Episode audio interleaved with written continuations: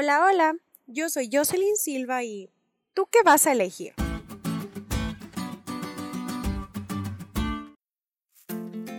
¿Alguna vez has escuchado sobre la gran empresa Xiaomi? Esta es una compañía china que se dedica al diseño, desarrollo y venta de teléfonos inteligentes, aplicaciones y otro tipo de productos electrónicos como computadoras, tabletas e incluso robots. Uno de sus robots más famosos es el llamado Cyberdog, que fue creado con un tamaño y diseño similares a los de un perro real. De hecho, sus funciones también son parecidas a las de un perro, pues puede sentarse, levantarse, caminar y hasta reconocer el rostro de su amo para seguirlo por toda la casa. Este robot es tan inteligente que está programado con un sistema de reconocimiento de voz para poder obedecer casi cualquier orden que su amo le dé. Y digo casi cualquier orden porque aunque este robot pueda ser súper obediente, si tú le ordenaras darte cariño, recostarse con amor sobre tus piernas o dar vueltas de felicidad cada vez que llegas a tu casa, sabrías que aún si obedeciera, sería sin amor, sin cariño y sin felicidad. Yo pienso que eso le quita todo el chiste a tener una mascota, ¿no crees?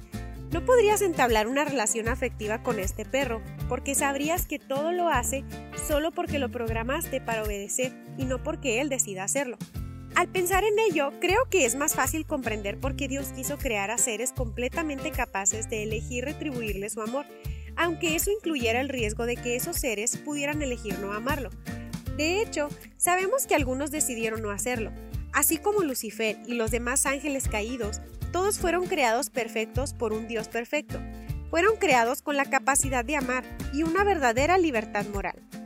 Dios les había dado de todo, pero aún así, en Lucifer fue hallada iniquidad y eligió no amar a su Creador. La Biblia dice que Dios en su amor también nos hizo a los seres humanos perfectos, pero nosotros nos buscamos muchas complicaciones. Cada día, tú y yo también tenemos la oportunidad de elegir amar o no a nuestro Dios, pues no somos robots programados para hacer el bien sin voluntad propia. Podemos elegir nuestro camino, pero considerando la importancia de nuestra decisión, te animo a que hoy tomes la decisión de seguir y amar a Dios con todo tu corazón.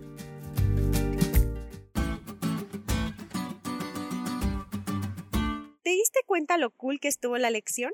No te olvides de estudiarla y compartir este podcast con todos tus amigos. Es todo por hoy, pero mañana tendremos otra oportunidad de estudiar juntos.